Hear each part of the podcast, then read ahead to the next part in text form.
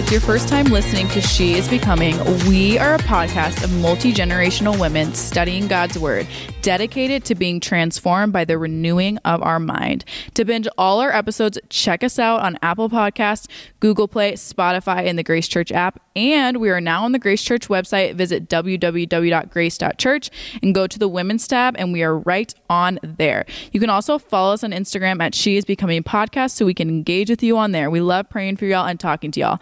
So, without further ado, I am your co host, Delaney, and I am joined by my co host, Bev. Let's see if we can hear you, Bev. Oh, I hope you can hear me. We appreciate each one of you listeners. And what we're going to do today is continue. This is part two of the study of the life of Elijah. And I've got to tell you, as I've studied his life, it has dramatically impacted me. I, I just see our own times reflected so much Right. uh, in in his life accounts and all of his things that he went through, and I really felt so challenged in a lot of areas of obedience as well. So. Um, yeah, this I has really right been there good with for you. me. I really feel like it's been almost like a, you know, a time where the Lord has kind of gotten a hold of my heart and really taught me some new things and uh, challenged me. So Yeah, uh, let's true. get into part two, should we? yes, I'm super excited. Yeah. Well, last week we we met Elijah, and he went through a period of three years during the um, famine. He announced to Ahab that it would not rain, and it didn't. And he was hid by God, where he was prepared by God. And then uh, Delaney took us through the, the drama, really, of Yeah. Elijah's confrontation with the prophets of Baal, these 450 prophets, where God really displayed His power and His acceptable sacrifice it still kind of gives me goosebumps when I picture that scene. When you think about it licked licked up the rocks, uh, the amount of heat Yeah. and fire. It it must have even almost been an explosion. Well, it was like it, Um, it ate the dust too. So it's like you get Yes. it's like it literally nothing was there, which is crazy No. but awesome. It is. It is. And the people around him, you know, falling down and saying, The Lord, He is God. The Lord, He is God. It's revival. obviously revival and uh, god really showed himself so strong there. So we we know what uh, this high point of elijah and what that was all about but then we're going to talk about elijah's despair. Um, he was human even though he was used by god in such a dramatic way. Uh, King um, Ahab's wife jezebel threatens elijah and says I'm going to kill you if before the sun goes down. So Elijah runs like a bunny out of there. You would think after standing so strong for God and being so fearless, he wouldn't let her words frighten him. But he Totally. does. Uh, it's an amazing scene. You would think Elijah on top of the world after such a victory for the Lord, you know, he would just be so so strong. But instead, he runs in despair. And here is what happens. I'm actually going to read this right from the scripture. It's, read it from 1 Kings chapter 19, starting in verse 1. Now Ahab told Jezebel everything Elijah had done and how he had killed all the prophets with the sword. So Jezebel sent a messenger to Elijah to say, May the gods deal with me, be it ever so severely, if by this time tomorrow I do not make your life like one of them. Whoa. Elijah was afraid and he ran for his life. He came to Beersheba in Judah and he left his servant there while he himself went a whole day's journey into the wilderness. He came to a broom bush, sat under it, and prayed that he might die. Oh my goodness. I've had enough, Lord. He said, Take my life. I'm no better than my ancestors. Then he lay down under the bush and fell asleep. what all after once. all of that that I had know, just happened? This is what we The get. total exhaustion. That yeah, that's real. exhaustion. Totally. Yeah, yeah. All at once, an angel touched him and said, Get up and eat. He looked around, and there by his head was some baked bread over hot coals and a jar of water. He ate and drank and then lay down again. The angel of the Lord came back a second time and touched him and said, Get up and eat, for the journey is too much for you.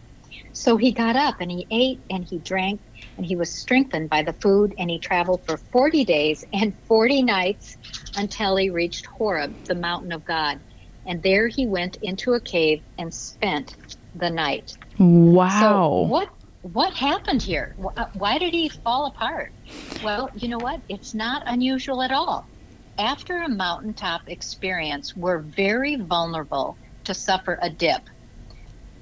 Pastors, Mondays can be very blue. Even Sunday nights can be very blue. You start to feel discouraged because you're spent. You've given and given and given so much physically, spiritually, emotionally. You are, and you've had such a big week long build up to it. I remember when I was teaching a Bible study every week, I felt this. I, I after giving so much and expending spiritual and physical energy, there really comes a vulnerability to discouragement and even depression. Wow. You're very sensitive. Just if anybody says anything to you at that sensitive time, once you walk away from that mountaintop experience with God, you're very vulnerable. I'm glad you pointed Elijah, that out though, because that's not yeah. something that we always like recognize, like as people. Like I'm not a pastor and I don't like, or I don't speak every week. So I'm glad that you brought that up because, like, wow, the burnout, like. Yeah, and it's not the time to go up and criticize something that right. Said. Yeah, you're in such a or, yeah, like you said, vulnerable. In any way, it's they're just you just feel naked and beat up. Yeah, you, you, you've just given so much. So I think it's really a normal thing to see Elijah feeling like this. He was human and he experienced it. Yeah, Jezebel that, yeah. is truly trying to kill him. Elijah runs for his life. Can you imagine? And you know what? We too can lose our faith muscles in fatigue. I want to say that again. We can lose our faith muscles in fatigue. That's facts. I I have experienced that myself and I did not go through a mountaintop experience like that. But even just like in daily life, like sometimes it's so hard to like fight for truth and fight to focus when you're just really tired. Like that's real. That is very real. So Elijah is on the run. He sits down. He asks the Lord to take his life. He had had enough. Um, you know, we do get to those points where we just don't want to continue anymore. And that really is the depth of depression right there. We even see here a little self pity when he says he's the only one left who has not bowed to Baal. Wow, so many, so, so many things about this. that yeah. remind me of Jonah in this. The laying it under does, the bush, yeah, that too, yeah. yeah, yeah. Well, the good news here is really how God handles His vulnerable and exhausted servant. You know, sometimes we have such a a mean God in our mind who is going to lash us if we actually take a break. Um, first of all, he sends an angel to give this servant of his food and water. Who knows when the last time this man has eaten? Right. right? Or had right. any rest. Yeah. And then and then he sends the angel again. Twice he comes to care for him. Um, I remember my aunt always said the difference between hope and despair is often a good night's sleep. That's so true. It is. Here is Elijah. He was despairing for his life, and God, what does he do? He doesn't rebuke Elijah, but he cares for him physically. And next, he's going to care for him spiritually as well. Now, the food given to Elijah, the scripture says, sustained him for 40 days while he traveled. I would like some of that angel food. yeah, that, that would be great. It would save me a lot of money. Yeah. Um, well, Elijah now finds himself in a cave, and the Lord comes to him. The Lord asks Elijah, What are you doing here? So, what he's doing, I often wondered, why did he ask Elijah that? Of course, God knows what he's doing there. But what he is doing here is he's letting the prophet pour out his heart. Hmm. He wants to know how, it's another way of saying, How are you feeling? What's going on in your head? How are you feeling emotionally? You know, it, God gives his servant a, a really faith strengthening sign. Hmm. And his is what how he deals with him. God was about not only does he take care of his physical needs, but God was about to speak and so he tells him, I'm going to speak. And that's exactly what we need when we're in these times of despair, as well as food and rest. We need to hear a word from the Lord. Amen. And so God told him he's going to speak to him now. So this huge wind comes up and, and it, it, it breaks rock apart and stuff. But Elijah's listening, listening, no voice of God there. Then there's an earthquake. I mean, this man has has uh, suffered every physical anomaly that could happen. Mm-hmm. This guy has had it between uh, his miracle and then this time. So, but yet God's voice was not in the earthquake. And then again, fire breaks out, but God's voice was not in the fire. So he's been listening and he's seeing all these great dramatic signs that God has done. But how does God come to his his very um, uh, tender and um, prophet that's in need of a word from God? How does he come to him? He comes to him in a gentle whisper, or some people say a still small voice. Yeah. Again, in this still voice, this gentle whisper, God asks his servant a question. Why are you here, Elijah? God brings his prophet to see tangible evidence of his presence and how gentle he is when we are weak and fearful. What does God do? God brings Elijah back to the truth. And don't we need that when we're yeah, down, when we're despairing? Totally. We need to hear a word from God. We need to go back to the truth. And this is the truth he reminded Elijah of Elijah, you're not alone. Hmm. And that's so typical when we're thoughts of suffering. Nobody else has felt or experienced what I have. Yeah, we always think we're alone. Yeah. We do. We do. And that's a lie. That is not true. God assures Elijah that there are still 7,000 that had not bowed the knee to Baal. And then God strengthens his prophet by giving him more to do. You know, sometimes a fresh assignment is is just what we need. Totally. Really. Purpose. Something, something new, purpose, focus to, to get us out of our out of our shell that we've kind of created around ourselves uh, from just exhaustion and um, he's he knows exactly what we needed and when we need it. So here he's going to give him a mission. God had not set Elijah aside, but he's going to continue to use him. Elijah is given a two point mission. First of all, he was to go and anoint Jehu as king over Israel, which was very dangerous again because the present king was already living. Um, and then he was to anoint Elisha as a prophet in his place. So God gave Elijah a partner and a friend in ministry, a younger prophet that he could mentor and would he would prepare to take over for Elijah. So we can really take away some powerful points here for our own lives. And the first one is this rest and refreshment are part of our call as well. Hmm. Rest and refreshment are part of our call as well. Second, listening to God keeps us on track for following God. Listening to God keeps us on track for following God. Third, you are never done serving God until God calls you home. Wow. That those three things are so powerful from these scripture verses on Elijah here at the it's end of his so life. So totally powerful. That's beautiful and like what amazing like leadership and wow. I also loved that you, you know, that on the last episode we had talked about how Elijah's big confrontation and there was the fire and all of that, but then also how, and God spoke through that. And God is an all consuming fire, but God also speaks in a still small voice. Like he's both things. And I, that's, yes. I feel like I find that super cool about God personally. Yes. Because sometimes it's, he's very subtle with the messages for our life. Other times he's, he's, he still, you know, comes to us just so silently as we're reading our Bible, in the morning, late at night, a scripture verse comes to mind. That's so gentle. And yet, other times, he speaks so dramatically. Yeah, so it's so good to like as for, you know, for us as believers like let's not put God in a either or box. Like we see him speak in so many ways throughout scripture. So I thought that was also super beautiful that that's the way that he chose to, you know, deal with Elijah and how he chose to speak with him was like super cool. And it was also probably what like Elijah needed at the time was something oh, gentle, oh, sure. not something as sure. dramatic. No you know that's no. really like and he and that god you know and that god knows that. It was like super cool. Um yeah. so now we're gonna visit the next part of our story. So we're gonna be in second kings 1 1 through 18 and we're gonna hear another super awesome story about elijah. So um now we have ahaziah and he's the king of israel. And it says that he fell through a window and got sick. So um Yeah, I fell through a window, got sick. Very interesting. I mean, I think I would be sick too if I fell through a window, but, anyways.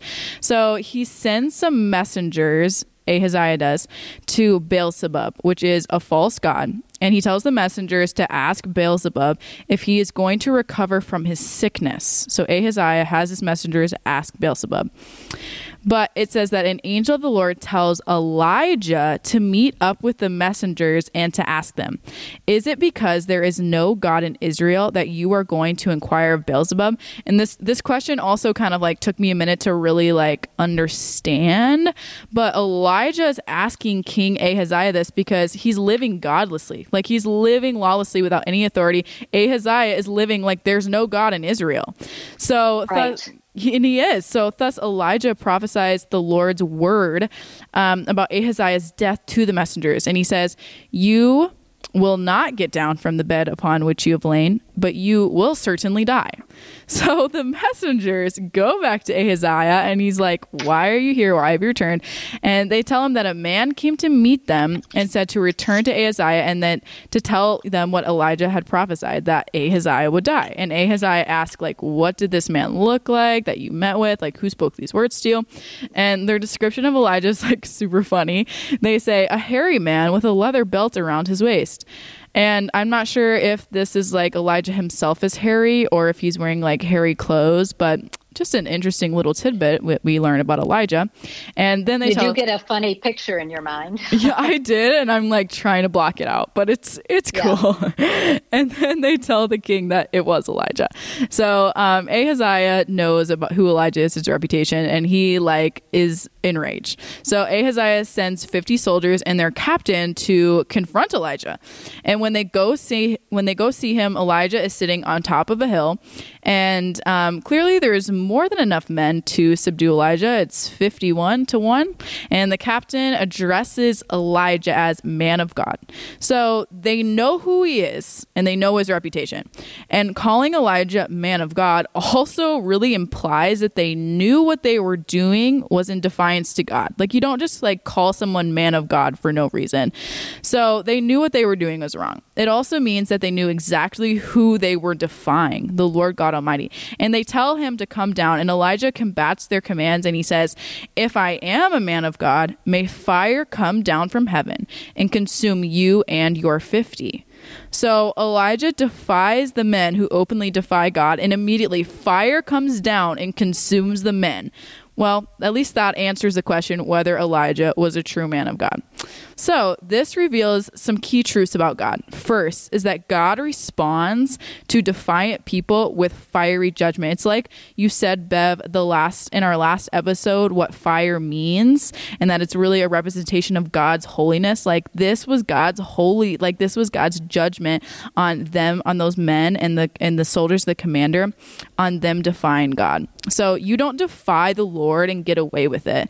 And if judgment isn't on this earth, it's going to be in the lake of fire. Like you don't you don't escape it. Whether it's in this life or it's when you die, you do not escape God's judgment.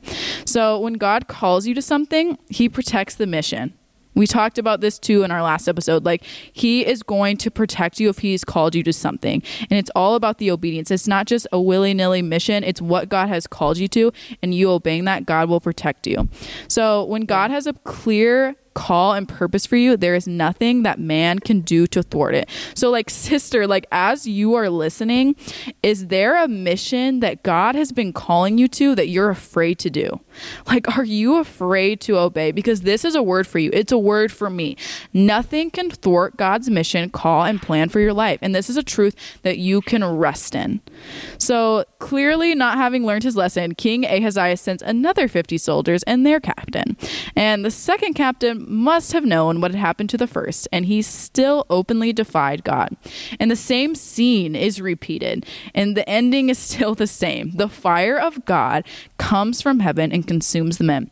So King Ahaziah sends a third 50 men with their captain. You'd think he would learn by now. And this time, the captain bows on his knees before Elijah and begs him. He says, You, man of God, please let my life and the lives of these 50 servants of yours be precious in your sight. He tells Elijah that he knows that all the other men were consumed by fire and he pleads. He's like, but now let my life be precious in your sight. And this this is not a recognition of Elijah's power or strength. This was recognition of the power and strength of the one Elijah served. Elijah lived his life dependent on the will of God and trusting the Lord. Like imagine your life being threatened by 50 men 3 times and responding like Elijah did. He's like, I'm a man of God and the fire is going to consume you. Like he literally trusted the Lord, like at this deep, amazing level. And so Elijah cared not for his life because he knew the one who held it who held it together and he was going to obey. He was going to be radically obedient to God. So now the angel of the Lord said to Elijah to go with the soldiers to go with the soldiers of the of the king who's trying to kill him and to not be afraid. So Elijah goes and he delivered a message from the Lord and he tells the king that he's going to die. And God told Elijah not to be afraid even even though that Ahaziah had gone to all these lengths to kill him. And Elijah goes. And it was really Ahaziah that should have been afraid because he should have known by now after seeing all that God has done that God is not it, he's a, he's an all-consuming fire. That's what it is. And so king ahaziah dies just like the lord told elijah. And it says in scripture that since he had no son it's jeroam jeroam i'm not sure how to say that. It's like do you know how to say that? Jehoram. Jehoram. Mm-hmm. jehoram? Yeah mm-hmm. i think it's jehoram. That sounds right to me. Well jehoram became king and so he was from the line of judah. So that whole story is like another just it's just wild but it's just it's very clear like the message that god wants to send. Like god is Yeah. a consuming fire like period. Yeah. So yeah. yeah, i mean it really Wow. is another powerful thing where fire was involved coming out of from God's presence and Elijah being involved in that. It's it's it's a unique aspect of his ministry that Yeah. we really need to pay attention to. Yeah it definitely well is. we do know that Elijah is going to finish well which you know very few kings finished well um, in the Old Testament, but Elijah was one of these prophets that really, really finished well. We get the end of his story really in 2 Kings chapter 2, verses 1 through 14.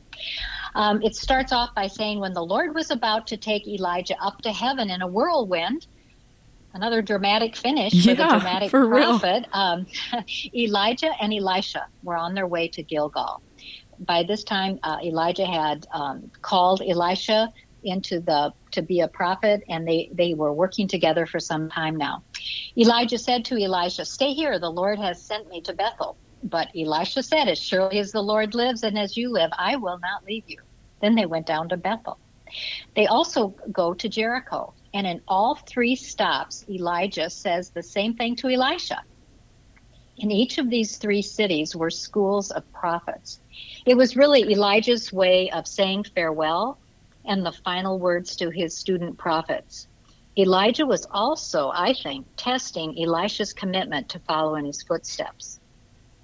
Elijah and Elisha arrive at the Jordan River. Elisha hits the water. Elijah, that is, hits the water with his cloak, and the waters part for them to go to the other side.